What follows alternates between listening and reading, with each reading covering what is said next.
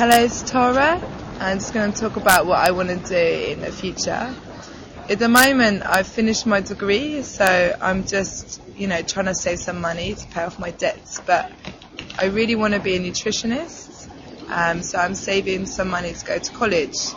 Um, I want to do this job because I don't think people take enough care with what they're eating nowadays. So I want to teach people to respect the food they're eating and um, to treat their body with care.